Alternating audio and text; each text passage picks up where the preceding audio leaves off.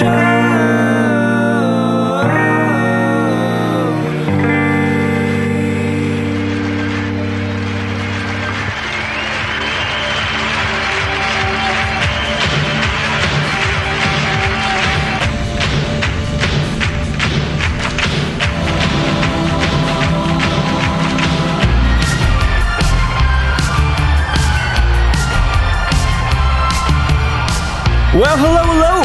everybody. Welcome to another installment of Show to View with Mike G, the show of life, the show of Hanson, the show of San Diego, being married but never again, Puerto Rico, and so much more with today's guest, Veronica Alessandra Flores from Coinop Gas Lamp in San Diego, California. She was recently in town just hanging out, getting to understand, getting to love the city, and a mate, Mr. Kevin Rhodes, made an introduction, and I'm very, very proud. I take a lot of pride in this that this was Veronica's first press, quote unquote, interview. And it is personal. She's very candid, very honest, and I think it was an amazing conversation. So, without further ado, I hope you guys enjoy this great chat with Veronica Alessandra Flores.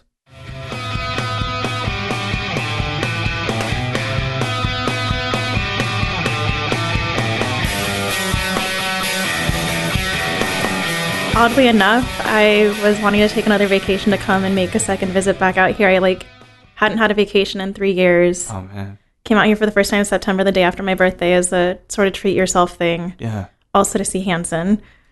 What I heard I heard that was a great show actually. It was an amazing show, and every guy who went there reluctantly with like their significant other was Right. 100% dancing. Like they can't even lie. I stood in the back and I watched it all happen. this show, if I remember, was this show at Emo's? It was at Emo's. Okay, that in itself to me is a strange, mangled mess of reality because there's no way you go 10, 10 years ago The Hanson would be playing Emo's. But it was a Yeah. good show. You enjoyed it? It was a great show. It was a great time. And then I went and saw them again in San Diego. And all my friends now make fun of me for still listening to Hanson, but It's I'm not, not- bad. I don't even feel guilty about it. It's not a guilty pleasure. I'm super stoked on it. That's the best part, right? Really Yeah. just liking it because you like it. Oh, yeah. So the second time around, Hanson wasn't playing. There was Pedro the Lion last week, which is depressing enough. But yeah. what was what were some of the things on your list this time as you came back into Austin? I just wanted to like see everybody that I made friends with the last time and hung out with, and then just to explore more of like the food and cocktail scene. Um, it like I didn't get to explore as much as I wanted to the last time, and so this time I enjoyed the fact that I got to ride solo and be like, I'm gonna make a reservation here. I'm gonna go do this by myself, Yeah. And had friends tell me like, oh, it's really weird you're doing that. Nope, I can have a ten course chef's tasting it by myself, not have to share, That's and have a great time. I really like that. Do you like to go to the movies by yourself? No, because I'm really good at falling asleep in movies, so it's you're essentially like a. Oh, it's a skill that I have, like a seventeen dollar nap.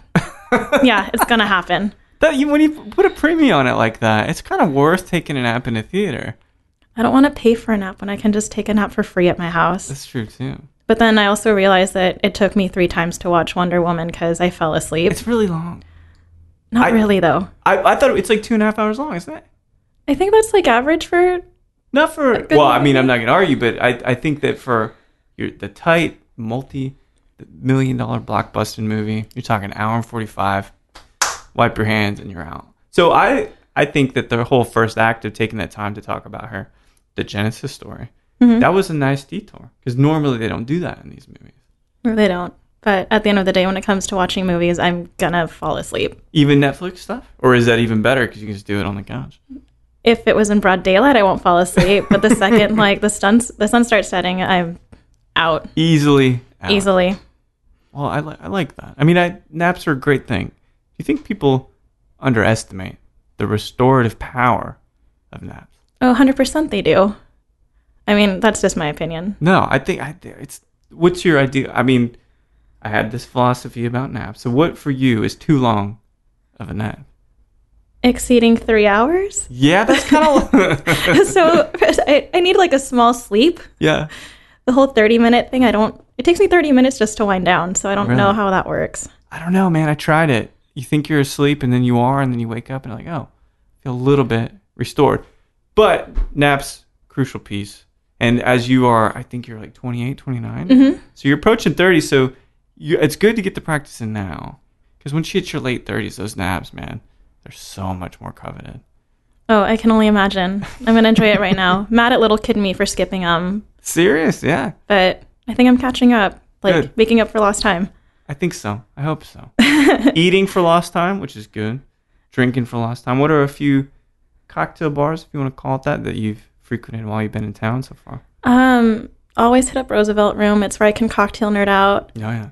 Um, Even though Dennis is out in Tulum right now, but yeah, he's off getting hitched. yeah. But at the same time, like Karen and Matt have taken really good care of me when I've gone over there. So I've had a, a lot of good drinks there. Um, I like just going and bugging the boys over at uh, Firehouse. Yeah. Oh, yeah. Noosh Fonda. They're yeah, love those goats. Um, also, like I'll go to Whisler just to kind of check it out and get my mezcal fix, Mm. and then I just love Nickel City Isn't that one of the greatest things? cheap beer and wings. Like Yeah. Fries are fastest no, way to my heart. fries are no joke either. Like Yeah. the, the mozzarella sticks. I mean, this place, you get a hand selected barrel from Mhm. Tober and team, and then you can eat some fried mozzarella sticks. In a way, that's kind of the dream job. If I could just do that all day, eat that and drink that, I'd go into early retirement right now. I mean, it's pretty great just to like have really good wings Yeah. for like a really low price point, but also I can have a Balvenie 14 year and sit in the corner and watch puppy videos on my phone on You a know, Friday night. That's Like- kind of incredible. In a way that's confusing. It's almost Lynch, David Lynchian, right? Because you're like drinking this highbrow whiskey, watching puppy videos, which are for they're for every person, every person ever, and, then and eating a giant basket of wings to myself. I mean, I don't know. It's highbrow, lowbrow at its finest, which yeah, that's it. Exactly. it's pretty fun. unassuming, and unpretentious. Some people would debate that I could be pretentious, but I don't know. I also drink Budweiser with Averna in it, so I mean, That is interesting, and I think that's a little esoteric, but it doesn't make you pretentious. yeah, we'll see. I don't think so. Well, that's good. You're open to the experiences. You know, when you think about, I was in San Diego well, a few years ago now, Mm-hmm. and got to go to Noble Experiment, which was interesting. I think is this still around? Yeah, they're still around. Okay. And I know Anthony was there at that one point. I don't know that he's there anymore, but that was anyway a good person that was behind the bar there. The vibe in San Diego is strange to me, and I know that you've you've lived in California seemingly all, all of your life. Yeah, my whole existence. whole existence. Coronado High School, just that's in San Diego County. Mhm. And how is the vibe difference? Like being in Austin, some people call us uber hippie or whatever, but is it similar? Is it different? More laid back? Like, I would say yes, laid back, kind of like in different senses across the board. Like, you have the southern, slower pace of life laid back here. Over there, it's very much like I'm in San Diego, kind of surfer esque, like Sure. beach bum laid back, um, but definitely still has the vibe of being a busy California city. So it's weird. Like, to me, I can't really feel like I have, I can relax. I feel like it's just go, go, go all the time. Really? Okay. Like the hustling, people hustling. yeah things. or maybe i'm just around those kinds of people all the Sure. time um like difference wise like we're friendly in san diego Yeah. but here in austin like people have taken time out of their day to show a complete stranger around and we wind up bouncing from bar to bar for 13 hours like Yeah. I feel like there's a handful of people that i know would do that and i would do it myself especially not having experienced it if someone tells me like oh i'm visiting san diego cool taking the whole day off like let's go do stuff That's amazing. let me show you. So it's been cool to see like Southern hospitality with like the not bless your heart Right. attached to it. no vapors. Ah, the vapors. No, none of that. Yeah, it's, it's we're, just we're a little more progressive, right? In Austin. If you went to some town in western Texas, maybe you've been. Some great towns, El Paso, for instance, but it's just different. We're kind of like a Californian style Texas. it- there's yeah, I I feel like it's just like a nice hybrid of South and progressiveness. Yeah. So So it's been good. So you've had a good time so far. I've had a great time. I mean, I came back a couple months after coming in September, and now I'm trying to think of like when I can co- get tickets to come back again. So, Yeah. And you're out tomorrow, flying out early, right? uh, no, I'm on a later flight, Okay, but okay. Yeah, going just jumping right back into the whole swing of things tomorrow. And just getting to cap this whole thing off with Yep. an introspection, a look at your life. Right. And I do this at radio. I'm trying to be dramatic, you know. Yeah, yeah.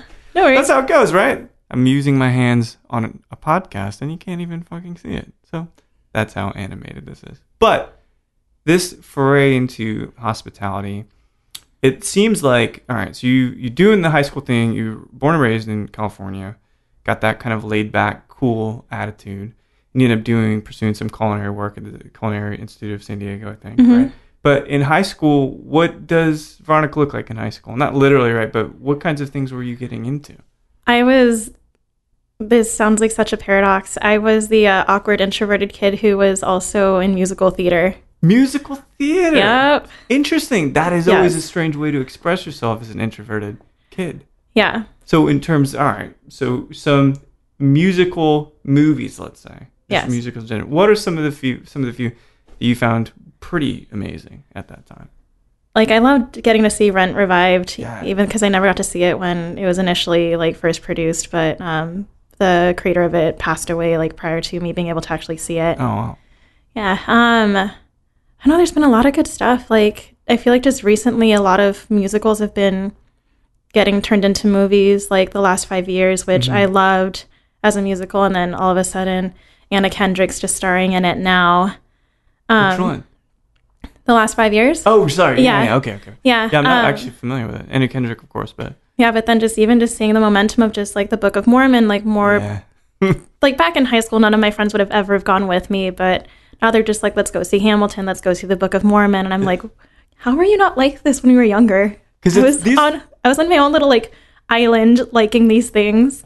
That's but that's a really cool. I mean, uh, cool. All right, cool's in quotes here, but Mm-hmm. I I fancy the same kinds of things. Like musicals were an interesting thing to me. You know, classic Hollywood. Singing in the Rain was an incredible movie. You talk about West Side Story and stuff. West like Side Story is great, yeah. Yeah, and the, the impetus to maybe dance and sing a little bit does that come from any part of the family? where your folks in that kind of? Oh, not at all. No? I was, I was, and definitely still am the black sheep of my family. Really? Oh yeah. Where, does it come from someplace? The only person like in my family that really fostered the creative side of me was my grandfather. Like Yeah. may he rest in peace. But um, no, he he drew a lot and was a really talented artist. And like I grew up going to his house and we would hang out with him for the day, and he'd give us soda water crackers and this uh this Puerto Rican soda called Malta, which was which is only good cold. It's a super like um, it's a malty soda. Yeah, what's the Goya one called? Malta Goya, right? Yeah, Do yeah. you guys have that in California? We have it here in Texas. The only place that I found it in California is at a restaurant called Havana 1920, which serves Cuban food, which is still very similar to Puerto Rican food, and it makes me very happy because I can Okay. get like my fix of home. Yeah. Um, but yeah, I grew up with my grandpa feeding me soda water crackers and that, and then we would watch Bob Ross, and he'd like draw pictures, and I'd get really bored, and I'd stop drawing pictures myself, and he always like fostered the creativity in me Oh, in that. It's great.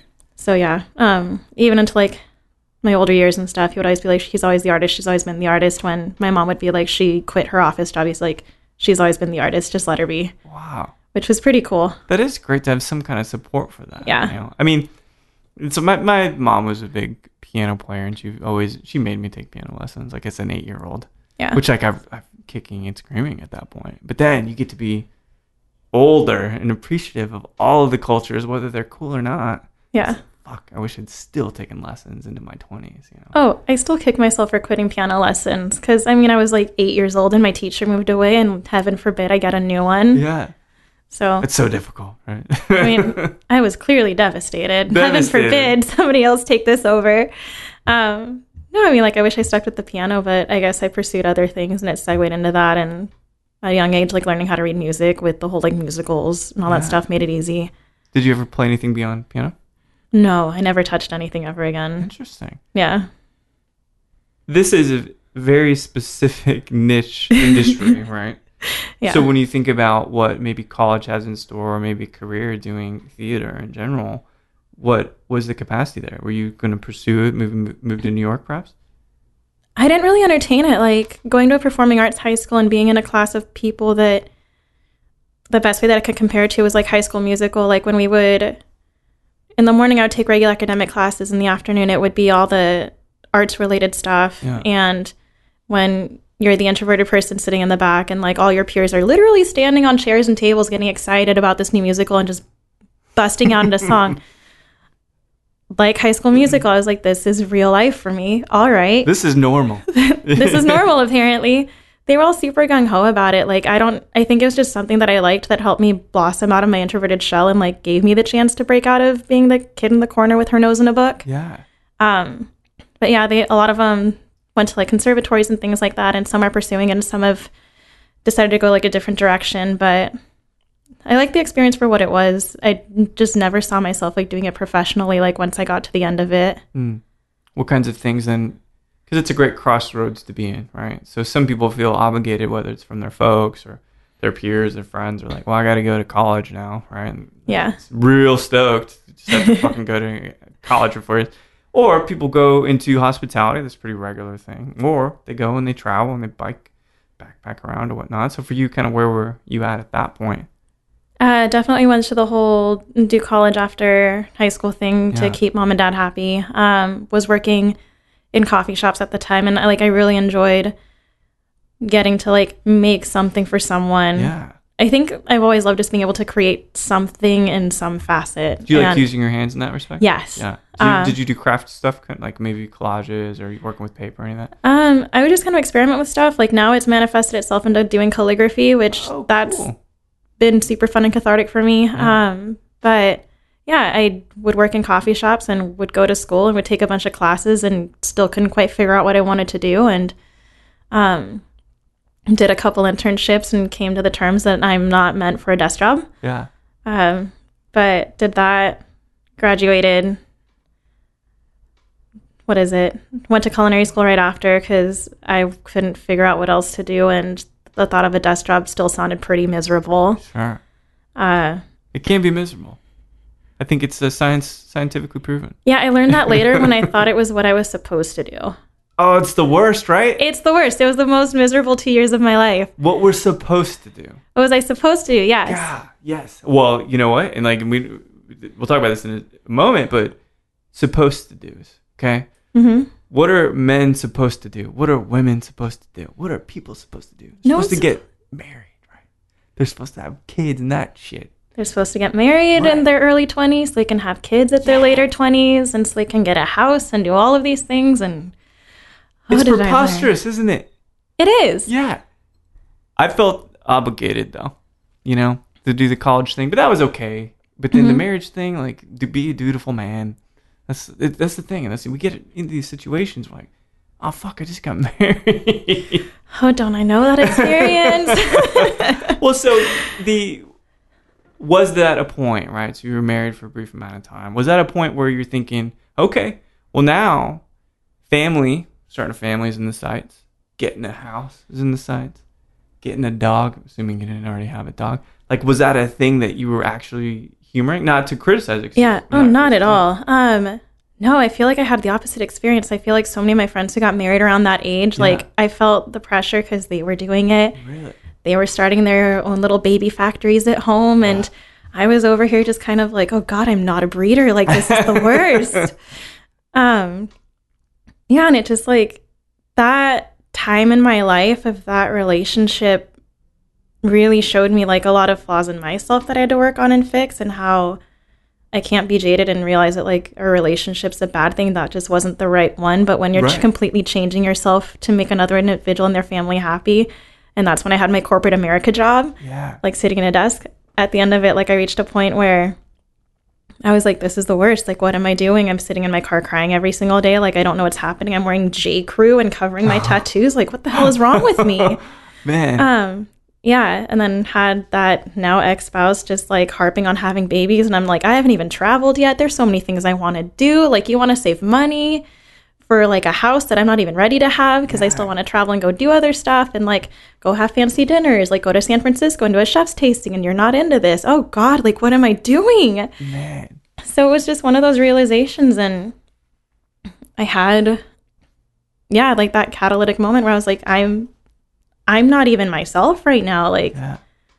so So when you think about where you took this turn, right? And Yeah. It's a good turn. It's, we we get off the highway every now and again. We hit right back on the yeah, you can always get right back on. There's Right. like always Maybe- an exit and entrance. So Totally, and it may be a year, maybe two years. Hopefully, it doesn't last more than a few years, but sometimes it does. But like Yeah. that initial pressure, or like push, was that from your family? Was it from the peers, or was it from you ultimately? Like that internal push. I think a combination of all of it. Like this was what I was around. Like this is the kind of lifestyle that the people I was surrounded with were used to, and yeah, I felt the pressure of it in some sense. Like, didn't recognize it then at all. I was like, this is what we're supposed to do. Like, date Right. for this amount of time. There's supposed to be a ring on my finger now, and like, we're supposed to have this big ceremony and whatever. It's the worst. I mean, I'm just, I'm sorry. I think maybe sometimes these interviews become a little bit of an opportunity for me to kind of like vent just a little bit too. oh yeah, know? no, go for But it. dude, like, uh, Valentine's Day, right? Okay. For you, what is the, assuming that you maybe you have a boyfriend, maybe you don't, whatever, right? Uh, But no, living and very much enjoying that single life. great, amazing. yeah. So for you, if you had a partner that you were very fond of that was like you, f- for Valentine's Day, what is like just the perfect Valentine's Day? Because if you ask the prototypical woman that I've read about and that are in rom coms, hmm they want those flowers. They want that chocolate. They want some kind of piece of jewelry. Mean, it's fucking rubbish, the whole thing. But for you, what's like the ideal Valentine's Day? Everything you just listed sounds like complete garbage to Right, me. I'm I'm just so tip- atypical. Like I just found humor in the fact that I was flying out here and I had a reservation initially for one for Valentine's Day by myself at Odd Duck, Oh, and amazing. I loved it. Um, and even just going to Barley Swine like a couple days later by myself. Um, ideal Valentine's Day. Honestly, I would rather sit at home with my dog and my future next partner yeah, with beer and a giant thing of wings. Like totally. I don't want to get fancy. I don't want to go out and be forced to dress up because everybody else is dressing up and we're stuck with a prix fixe menu that's potentially really disgusting. oh, yeah. um, being- basic bitch shit. It is the basic bitch shit. without any sexual assignment. It just is basic shit. it's super basic. Yeah. And I'm just not into that. And like also working in this industry, like I see it all the time and it just sounds awful. Yeah. Like I'd rather not celebrate than just sit and eat wings and drink beer That's so much better. Like and be a homebody. I bought a bunch of Spanish meats and cheeses and bought a bottle of Montiano, and we shared an amazing plate, charcuterie plate, and then we ate some pizza. Yeah. Dude, that was great. And I'm like, this is it's finally someone gets me. Yeah. I would rather do that. Like I would rather invest in a nice bottle of something that we can like drink a little bit too much of because we're celebrating Of whatever. course. And then build a dope charcuterie board because I mean cured meats, like who doesn't love that? I'll tell you what. Have you ever had to roll ham on off, off those damn pieces of like plastic? I cannot get a clean roll. it stuck together so bad. It looked like I was basically ripping it off the animal itself. I mean, someone's gonna have to teach me at some point. It was horrible. One of like these days. Yeah. No, it's just I don't know, just the very atypical traditional stuff just Yeah. because I I don't know, the traditional stuff just doesn't appeal to me. Like I don't even like wearing jewelry because it feels like little handcuffs on my body. right? So But tattoos, on the other hand, tattoos I'll get any day of the week. I spend I drop money on two things: plane tickets and tattoos. Everything else, like clothes and whatever, ugh, not interested. Ah, I feel you. Good. Well, I'm gonna toast to that. I don't have any tattoos, but I'll pay for a bottle of whatever and a ticket to wherever. I don't judge. I'll go. Cheers. Tennessee, that'd be great. I'll go there. now I'm going to Nashville next. Mm. I didn't even know that. But I just there people have been going to Tennessee lately. But this travel bug, right? Does this come from someplace as well, or this is also like This- I've just always had it. Like, what is it? Nine years ago, I had an internship, um, working for like this music-based company, and so we had a lot of bands coming in and out. yeah, and befriended this band that was based out of Atlanta, Georgia, who figured out very early on that I'm a bit of a workaholic, like going to school, had a full time job, and had an internship on top of it. Like, what does she do with her free time? Nothing. so they convinced me that I needed to take a vacation. Um, and I was like, I, where? yeah, Like, where am I supposed to go? They're like, Atlanta. I was like, and stay with who? They're like, with us. So I bought a one way plane ticket because I was like, if I hate it, I can just buy one right back. Yeah. And if I love it, then I'll stay until I need to come home. Yeah, I was out there for two and a half weeks. I slept on a lot of floors and a lot of couches. Just kind of bounced around and like That's made a bunch. life. Yeah, I made a bunch of friends and like I mean, nine years later, I've been going out there a couple times a year to still see these friends, and I'm still pretty close with. That's am- I, I admire that a lot. I just like I made it.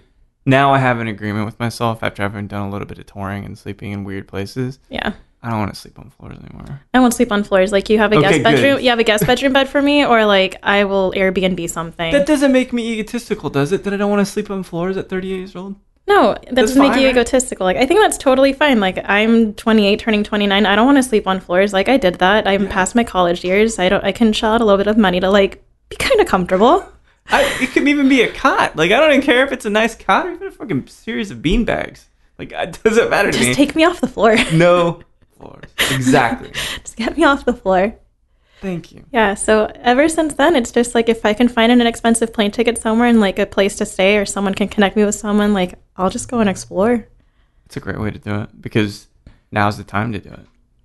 You're able-bodied, as they say, right? And as long as you keep healthy, man, you can travel the world without any.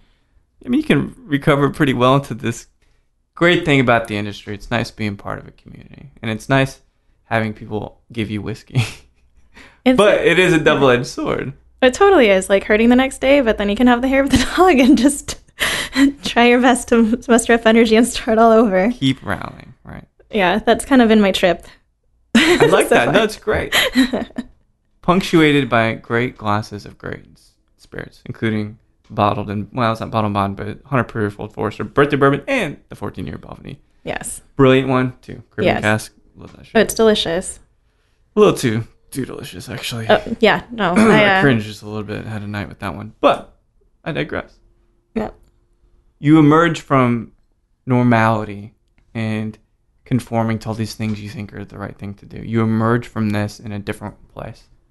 And what was the first thing you did to, in other, in some sense, start your life anew?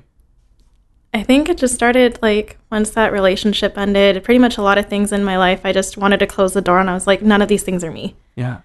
Um, the way I was able to transition to hospitality was it was funny. Like I was this regular at this ramen and craft beer bar in San Diego since they had opened Which one is it? Underbelly. I've been there. So I was a regular there, would go there multiple times a week. I saw every employee and management change under the sun. Like it got to the point when when I'd get bottles of like beers from the East Coast, I'd bring them straight there and being like, guys, I got this like really cool like stout or whatever from this uh, brewery that you can't get out here. And I would just share that with them, became friends with them. Fast forward like three or four years later, I like after a really shitty day at that corporate job that I had, I walked in and my friend who was the manager was just like, I have a bone to pick with you. And I was like, oh, fucking great. Like, here we go. Uh-oh. And I was just like, whatever, just pour me a beer. I'm going to sit down. And I was like, what did I do to make you upset? He's like, no, it's nothing bad. Like, I just want to ask you something. Good bone? And I was just like, first of all, you never say that to somebody if it's a good thing. And I was like, that phrase means that you're very upset and like shit's about to go down. Yeah. Um, and so he looks at me. He's like, "No, I had a food runner quit on me. Like, he's like, I know it's a small start compared to what you used to, but I know that you've also been super unhappy with your job. Like, maybe entertain the idea of changing over." And I was like, "Let me think about it." Took no thought. Like, I was like, "This is my out. This is I like this place. Obviously, I've been coming here. They I've spent a lot of money here. Yeah. I like these people already." So I sat there and I wrote my resignation and sent it while drinking a beer and eating ramen. I love it. So that was my in. I started to fall in love with craft beer and then just kind of sought out other opportunities after that. And how long would you say this chapter of being immersed in the hospitality realm, how long has that been now? It's been about three years. Three years? Yeah. It'll be yeah, it's been about three years. Yeah, did the food running thing, just kinda like got my feet wet with that, realized that I could pursue my love of flavor without having to be in the kitchen. Yeah. And bartending, which takes the whole like barista lifestyle that I hadn't known once before, being able to socialize and like still be in front of people and like have those connections with guests and like still get to know them because I missed having regulars. Like Yeah. knowing their stories, like being able to be like, oh, hey, like, how's your grandson? Or congratulations, you're engaged. Like, just all these fun things to celebrate with them. And you And I could- again have a tangible thing you can give them. Yes, at the is end. a great thing. yes. So I get to create, have those relationships. And then that started the route of me seeking a position as a bar prep because I wanted to earn my stripes. Yeah. So, So you've worked. All right, so I won't sleep on floors. We've agreed we both won't sleep on floors anymore. no floors. There's in the indie rock world, in the touring band world, and I use this analogy probably too much, but putting drums together and carrying amps upstairs, those are things you have to do. There are the tasks where you've got to hand out flyers, you've got to carry amps and set them up right. There's these steps, and it sounds like you're following. It's not a protocol, but it's kind of like this agreed, like dynamic in the industry that you have to pay some dues, and it sounds like you're doing that. are you patient enough to kind of go through those stages and learn everything you need to learn before advancing to the next? Yeah, I mean, I wanted to learn them. It was very atypical for, I mean, or so I'm learning that it's very atypical for girls to start as a prep and then work as a bar back, which I'm very grateful that I work for a company that took the chance to interview me, offered me the position with the caveat that, like, this is the job description. Like, can you do this? Yeah. And then there was the whole keg lifting thing, and I was like, I can't do that now, but I'll learn. Yeah. And they took me on with that. I can change kegs by myself into a low boy, but second year, like, I'm going to ask for help. Like, I'm small. At the end of the day, I'm small. Like, physiologically, shouldn't do this, but didn't want to stop me. And I'm grateful that they, like, took me on and gave me the chance and still, like, running around with all the boys, just, like, doing stuff. But I like it. It's been fun to, like, earn my stripes that way. Um, apparently very atypical from the whole, like, server to bartender for girls, but I figure that if a guy can do it, why can't I? And like, why shouldn't I earn my stripes the way they do? Yeah. Ain't nothing gonna break your stride. I had to So- say that. I was just listening to that song. But yes, that's how Yeah. it is. So being a strong female, one that will become even more influential as your time in this industry enlarges, do you feel any duty maybe too strong a word, but any kind of responsibility to your peers that are women and making sure that you set a good example for them? I don't know, you know, I'm a white guy. It's pretty easy Yeah. for me just to be whatever and it's like fine. I don't have to be too conscious of it, you know? Um, I I have had some interesting conversations with fellow females in this industry. Um, I more so have seen more positive out of it, like other girls who have wanted to get their feet wet and like get behind the bar but don't know how to and are so used to the whole like stigma like oh this is how a guy does it Mhm. have seen me do it and they're just like hey like i offered to start bar backing and they told me as long as i try to move a keg like with a dolly like they'll give me the chance and i was like do it fucking do it. Like Yeah. take that chance and go. And if you need help like let me teach you what i've learned like thus far. Like i i want to i don't know like i've had to go to the bottom in my stripes. Like two years later i'm still i still have like bar prep shifts. Like i'm doing everything. Like Yeah. bar prep bar back bartending i'm doing all three. And until like they tell me they don't have to do something anymore like i'm gonna keep doing it. Um but other it's been cool to see other girls just be like oh like i want to do this because i saw you do it. And i was like Oh, that's so cool. if i can do it then you can do it. Yeah. But on the flip side i've also had conversations with other girls that have told me that um i'm somehow creating unrealistic expectations with like me going not the server to bartender route Right. which recently had a conversation regarding that. And all i said was like at the end of the day like we've been fighting for gender equality in so many different facets. Like expecting special treatment makes it reverse sexism. And at that point nobody wins. Like i see i see personally a job description on paper it's black and white it knows no gender That's right. and if you're being offered this chance, it means that whoever you're working with is willing to like see it as this gorgeous shade of gray, like that. It's not girl or guy can only do this. Like mm-hmm. anybody can do this as long as you're willing. And like, how can we support you so it happens? Like, if you look at it that way, I feel like anybody can do any of that. I think so. I think that's a great way to look So- at it. It's like here's some words on a page. Interpret them how you will, but they really just are words on the page. You know, That's And- all it is. And so, it's been cool to see like positive movement in regards to like that equality being established, or at least from what I've seen. And mm-hmm. like, there's going to be that 0.1 percent that's going to have a negative opinion on it, and that's fine. Do what you want to do, but at the end of the day, I'm pretty proud of the way I've moved up. And if mm-hmm. anybody else wants to do it the same way, like, please let me help you. Yeah, it's great. We've seen a lot of this. We'll call it nationally. I mean, it probably is a global epidemic, but do you think it's finally reaching a point with sexual harassment where people are talking about it in a productive way? It's no longer in the shadows, kind of thing. I feel as if it is being talked. I feel like it's being talked about more. I feel like at least more people are realizing like that some things that they've done in the past that they they felt like have been okay are now very wildly inappropriate. Mm. Um, if anything, it's like making people realize like, oh, cool, like.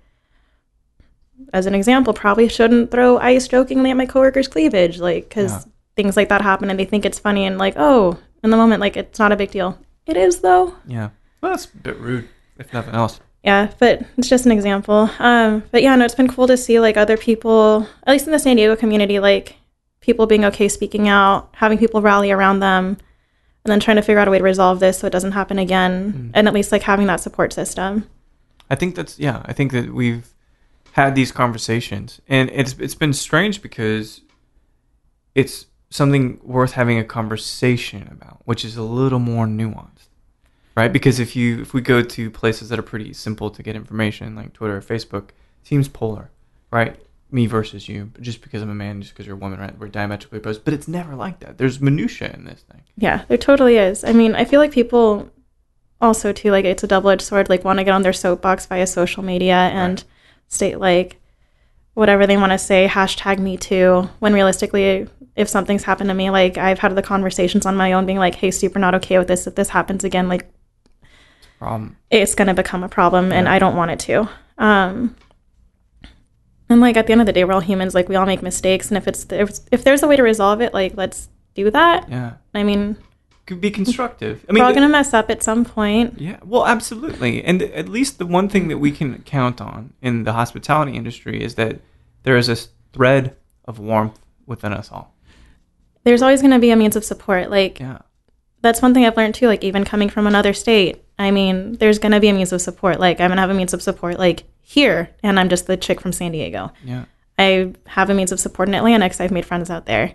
Again, just the girl from San Diego, but it's been really cool to kind of see like that warmth and that family of this like very niche industry that I got into by way of me needing to quit my job and drinking beer and eating ramen and being offered that to seeing it grow and evolve and like have this whole family aspect just across the nation and like Yeah. who knows at some point maybe across the globe but You never, that's the lovely part about it I love it. I love it. There's no closed door. Not at all. You There's going to be someone here for you like always. Absolutely. I think it's a lovely thing. And the limited experience I have with San Diego, I got to visit a couple great spots, didn't get to visit Polite Provisions. But how's the scene? You know, you've been in Austin, you've been imbibing, you've been eating some great food. What's the scene like in San Diego right now in terms of cocktails? cocktail scene like it's changing and growing and evolving so much like there's been a lot of transition like from the usbg with that moving into a positive trajectory. And like the guy that's our president right now i love him wholeheartedly as a human being. Like he's taking this position and taking it by the reins and creating opportunities for people to talk about things that aren't getting talked about and or finding ways to support each other. Like one of our fellow friends like has to have a surgery that's going to take him out for a while and we're hosting a fundraiser for him to help him out because Yeah. I mean, why shouldn't we be helping each other out? Um, a great he he created a program as like a mentorship understudy program for like greener bartenders and barbacks. That it's a six month mentorship program that applications just went out for to fill out just to get the chance to like stage and get mentored by the people in the community, which I think is really cool. Sure. So there's really great stuff happening just like on our side of things, but in regards to like the consumer, um, the gas at bars, it's been really cool to see a lot of great bars pop up. The whole united mentality of like how do we deliver a wonderful guest experience? Like they're not just customers, they're not a transaction. Like they're a guest. How do we change our mindsets to make it better? Because we want them to come back and want them to remember us. And Yeah. it's been really cool to see that happen. And Coin Op, this is the second location, right? Yeah. And that's this is the one you work at. Yes. too. And I had a conversation about NES earlier because that's how you talk. I mean, that's how my nights go. I talk about Nintendo. but you gotta have a favorite game. Oh, I'm. Op. Is there one that you like? I'm so bad at every game. I'm so bad at it. Like I'm I'm inclined and talented in so many other things, but I try my darnest at skee ball. oh, skee ball's great. Skee ball's Organic great. game, right? Skee ball's great. Some days I'm really good at it and I'm like hitting stuff, and other days I'm just like, man, those ten pointers. but the bane of your existence. but also my 80s movie knowledge is pretty on par because we play those too. Okay, so let's talk about that for a second. Yes. because again, any chance I get to talk about the 80s, this is an amazing thing for me. What if you think about 80s characters, strong female characters? Molly Ringwald obviously comes to mind for a lot of mm-hmm. reasons, but is there one that you align with and you kind of feel like, yeah, you guys are singing the same tune? I honestly don't. Like most of the movies that we've played have been very dude centric, but I oh. think that's just kind of like what people recognize. Like Coming to America gets played a lot. um, You're not a strong female character in that movie, really. no, and then we play Honey I Shrunk the Kids a lot. We play a lot of Bob Ross, which I think is great because Bob Ross is so awesome, especially when he t- starts talking about beating the dickens out of a brush. I just think it's hilarious. Um, I put on the gummy bears the other day. I don't know if you remember that. Yes, I do. Uh, Gummy bears. dun, dun, dun, dun, dun. yeah. I don't know the, the lyrics, obviously. Great show, though. It's a great show. What else? We put on Bill and Ted's Great Excellent Adventure all the time. Yeah. We also play. There's one other movie we play all the time. Oh, Neverending Story, which that movie's depressing. It's really depressing. yeah, as a kid, I didn't realize, and then like watching it so many times, I'm like, this is the worst. Of like course, like the nothing good happens in this. The world explodes at the end. Why? Why did I even like dies? this? Is it is that the horse's name, Atreyu? Atreyu dies. Yeah, he Yeah, like that's sinks into the swamp. Yeah, I, I almost can't even talk about this. This And is then- still it's Scarred oh, it's the worst movie. I just don't understand. it's beautiful, but as an adult movie, not as a kid movie, just because it's a kid. I mean, as a kid, I think you just see like the magical creatures and things, and Right. don't really like piece together everything. the the But tragedy. you watch it later, and you're just like, the world still explodes at the end. Like, what's good about this? Yeah, right. Oh, well, that's part of the dismay of being an adult and having the ability to have critically analytical skills. Yeah. It's a horrible thing, actually. I wish I didn't have that. No, I wish I didn't ruin. Like, I wish like the innocence of me watching that movie as a kid just like stayed as opposed to me seeing it now as an adult like multiple times a week. I'm just like, man, childhood ideas destroyed. Can somebody please put on like the gummy bears again? At least that has a positive ending. Yes, there's never none of those guys die. They, none of them die. Never. They just drink their- never die either. Smurfs never. Nope, they just drink their bouncy juice and go on their way. Die. It's really, really pretty. A positive message. Don't die and drink a lot and get bouncy, which I think is a very important message for us as adults in the hospitality industry. Obviously, drink your happy juice. Yes, drink your happy juice in moderation.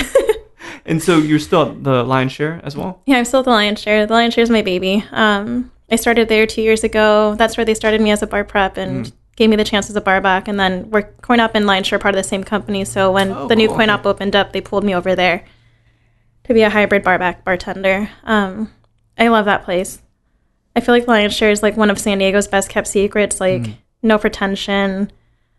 A lot of us that work there were regulars there before we got hired on, so we all work at our favorite bar, which I think is pretty amazing. But the staff there is amazing, and like they truly showed me and like taught me like what a family is in regards to like a bar setting, like the things that some of us have gone through just on a personal level, and they um, help us out and like take care of us. Like we stand alongside each other and just like support each other through the struggles, which has been pretty amazing. Like they did that with me Yeah. when I went through some hard stuff, and we've done that with other people. Like they're like, nope, we're family. We're gonna stick by you. Like sometimes life really sucks, but we're still here. I love But it. even so, when it comes to like a bar program thing, it's pretty fun. so you're saying that if I go to San Diego, I've got to go to lion's share. You have to go to Lion's Share. You have to have those antelope sliders, and you have to have my coworkers, specifically Jason O'Brien, make you a cocktail because he's gonna geek out and he teaches me so many things and quizzes me all the time. But I love it. Geeking out's good. It's Oh, one of my great. favorite things. Yeah, It Comes off as pretentious sometimes, but when you're with a fellow geek, it's not. serendipitous. But except he'll quiz me, being like, Veronica, like, where does spring break come from? And I'm just like, oh, do I have to do this right now? but what, whatever. I know. I'll be like matter. Hamilton, or he'll be like, and he's like, "What do you call people from Orkney?" I'm just like, "That's still the worst word, but Orcadians, because you taught me this at two o'clock in the morning one time and kept quizzing me on it." Silly stuff like that. I But it. I love him for it. It like caters to the academic mindset that I have to, for learning stuff. So Sure. Well, you've had a brilliant trip in Austin. I'm sure you'll be back. You're gonna head to Tennessee. Probably take another trip to Atlanta. Get to travel all over the place. So I have a few more questions for you before you leave town tomorrow. The first one is we're sipping some fine bourbon here, which is a lovely thing Mhm. on a Monday night too, no less. But if you're at, at your favorite bar, doesn't matter where, anywhere in the world, and you're sipping some bourbon, and you could have a conversation with anybody, living or deceased, who might you like to sit down and chat and wax poetic with? Oh man, I'm so bad at answering this question because I'm just like, I don't know if there's any like individual that I want to want to sit and chat with. Like celebrity wise, I'm like people are cool. I think I'd want to talk to Anna Kendrick just because after reading her book, I'm like we're both really weird musical theater kids, Yeah. and like now you're in Hollywood and I'm working behind the bar, but at least let's share the love of musical theater. Um, but other than that, like I think I've just really enjoyed the opportunity to meet strangers, like while I'm out and about, because I've had some pretty interesting conversations on just like who they are, how they are, human nature, their loves and dislikes of things. Like I enjoy those interactions a lot more. than someone that's got some baggage before you, like they've got some cachet before you even start talking to them. I mean, they're celebrities, and I think in my head, I want to keep them as just whatever I think they are and Mm. leave that be, and we get to enjoy them being in a movie. Because what if they wind up being really mean, and then I'm going to wind up, or, well, they had a bad day, and so they wind up being really mean, and I sabotage that for myself, and I'm like, wow, we'll never like this actor, actress ever again. It's a great point. And it's happened to a few people I know where they've spent some quality time with people that were not quality people. yeah, and so I don't know, I would rather not taint that for myself and just keep that weird little created idea of who I think they are in my head and instead just like talk to an individual at the bar who either is like brave enough to approach me when I'm like zoning out watching puppy videos on my phone because I've met really cool people that route Yeah. and I think that's one of my favorite experiences too about just like this hospitality scene you never know who's going to be sitting next to you No, it's quite amazing actually, and I don't say that exact in with exaggeration. I think that it truly is. You can go to any hotel bar, for instance, in the world, and you will always find someone interesting, and you will always strike up a conversation. everybody's got such a great story to tell like even people that I've met in the bar industry too like we all have such different backgrounds some of us grew Oh, up in yeah. it some of us used to be architects and left that because it made us miserable Right. people like me used to be regional sales managers and left that and came in Crate and Barrel is that that one? Yeah Ah, I know. I almost saw you roll your eyes, but you don't roll your eyes, which, which I appreciate. but um but yeah it's just i don't know i'd rather learn other people's stories and like learn where they came from and like people are fascinating yeah, they really are. All right, so my last question for you. yeah You stepped into the hospitality industry. It seems like it's given you a lot. It's given you things when you needed it. You have an academic and intellectual outlet. You have probably an emotional outlet. You've got the ability to achieve what you want because there is no ceiling, as you've put it and kind of demonstrated. Do you want to open your own place? Do you want to be a brand person? What do you think is one of these these next chapters for you? i've thought of the idea of like a brand person because it has the allure of getting to travel Yeah. Um, but then, like at the end of it, I think like in my heart of hearts, I would really just love to open up a spot, like team up with somebody, like a couple good friends, and create this wonderful concept of like great drinks, great food. I wouldn't want to do just a straight bar. Like I like food too much. um, A wing joint. How about a wing? No. oh no, wings for family meal, but we'll get a little bougier with our food. Yeah, Also, like I don't want to share my wings with anybody. that's also fair. But no, I would love to open up my own spot at some point. Like right now, I have a lot to learn still, and upside is I have a lot of great people to teach me. But when the chance comes for me to like work my way up and be part owner of something with someone, wherever it may be, um, I'm definitely going to jump on that and take that risk, and hopefully take all the knowledge that I've gained up until this point to create like the same environments that I've been brought up in hospitality wise. Yeah. Um, when it comes to like company culture inside of the four walls. Like I want there to be blurred lines between kitchen and front of house. You're part of the same family. Yeah. You're gonna ask each other how your days are going. You're gonna share the same family meal. And then just like with the guests, like they're your guests, they're sitting in your this is your house. Like make them love it and make them want to come back. Do you, oh, and I would ask you this last one. And just I thought about this because this concept of family I think is really important. Yeah. How does your family feel about this move? Since it's not what one might consider conventional. They're still learning to like it. Yeah. Once I- you give them that, co- do they drink? No, I come from a very conservative non drinking family. Oh no, Puerto Rican people. Yeah. Jeez, they don't drink at all. No, not really. That's that's a shame. I mean, I don't know. Again, black sheep, more for me, I guess. Oh, that's a good point. My dad finally is drinking cocktails now in his seventies. Took him uh, thirty years, maybe, but a long time. So it's always good, and it, I think there will be that opportunity to finally share that stuff, bring them around, as you said. So They'll hopefully embrace it. Like I think at this point they've learned that I'm just gonna keep doing what I feel is right, and Yeah. they can either embrace it or not. But sure, I think they know that like they need to just learn to love and appreciate it. I feel like one day they'll see. I'm sure they will. Seem to be making the right moves, good moves for you, good moves for your career. So I doubt they're gonna have any reason to doubt it at some point. One of these days, I'll keep my fingers crossed. Yeah. Yeah. Well, speaking of random people meeting, Kevin was escorting you around and he introduced us, and I just found it to be a pleasure chatting with you. Thank you so much for taking the time out to sip some whiskey with me. Thanks for taking time to talk about love and all this fucking shit that we go through. I think it's a very shared experience, and it's really nice to have a chat. So, safe Yeah. travels, yeah? Yeah. Thank you so much. Thank you. Well, there we have it. What do you guys think? Veronica Alessandro Flores of CoinOp Gaslamp San Diego. Great scene there. She is in one of the first chapters of what will be a massive career in the hospitality industry. Has already had many twists and turns musically, creatively, educationally, romantically, but this is a great foray into her life and hopefully you know you come back in five ten years and you think man this conversation was a certain moment in time but a very lovely one and at just the beginnings of something great so thanks everybody for listening to Show to V with Mike G. No matter if you're watching 30 Rock again from the start for the second time, or if you're thinking solo, I don't know if I buy that guy as a young Harrison Ford. Harrison Ford is dapper and attractive. This guy's kind of doofus y looking. Don't know. Please keep dancing.